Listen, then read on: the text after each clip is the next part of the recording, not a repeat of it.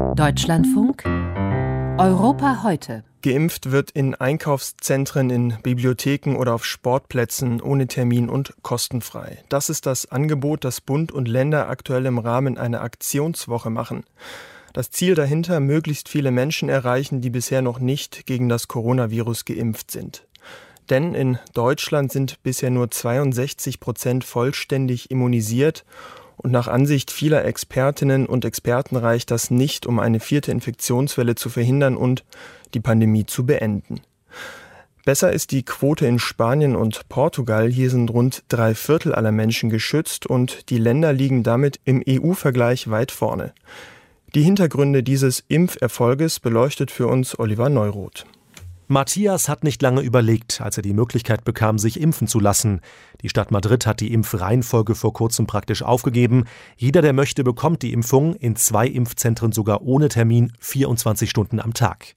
Vor einem Zentrum steht Student Matthias nun mit Pflaster am Oberarm.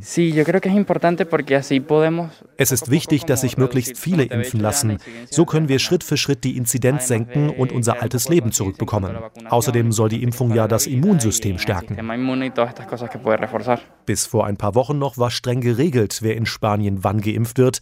Zuerst die Älteren, dann die Jüngeren. Ausnahmen gab es nur wenige. Die Termine wurden zentral vergeben, per Anruf oder SMS mit knappem Vorlauf von ein oder zwei Tagen. Niemand musste sich selbstständig um die Corona-Impfung bemühen.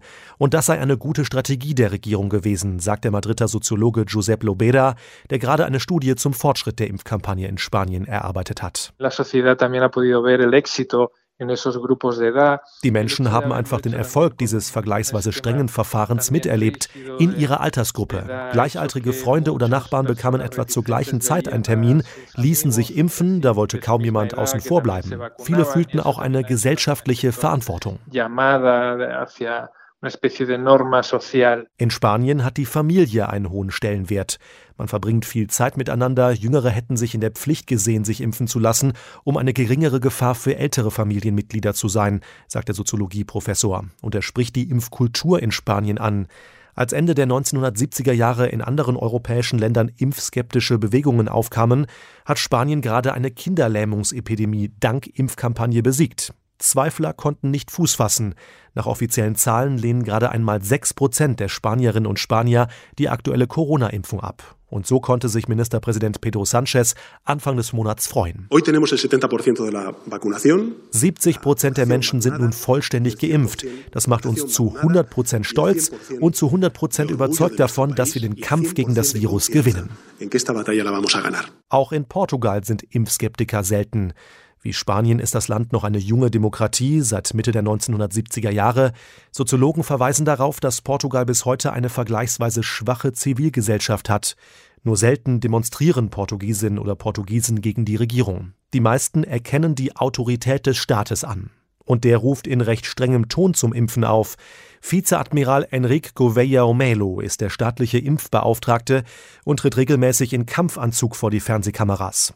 Nach einem holprigen Start der Kampagne im Frühjahr kann er inzwischen gute Nachrichten verkünden. Mehr als 80 Prozent der Menschen haben den vollständigen Impfschutz. Da wird selbst ein Vizeadmiral emotional.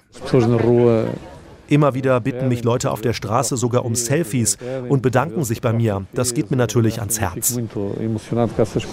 Was in Portugal und in Spanien auch zum Impferfolg beigetragen haben dürfte, die Wucht der Pandemie war in beiden Ländern deutlich heftiger als in Deutschland. Gerade die ersten Corona-Wellen brachten die Gesundheitssysteme zum Kollabieren.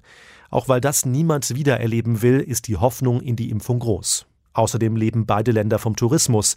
Allen ist klar, dass das Geschäft mit Urlaubern nur dann laufen kann, wenn die Corona-Zahlen niedrig bleiben und keine neuen Reisebeschränkungen kommen. Auch dafür setzen Portugal und Spanien auf die Impfung.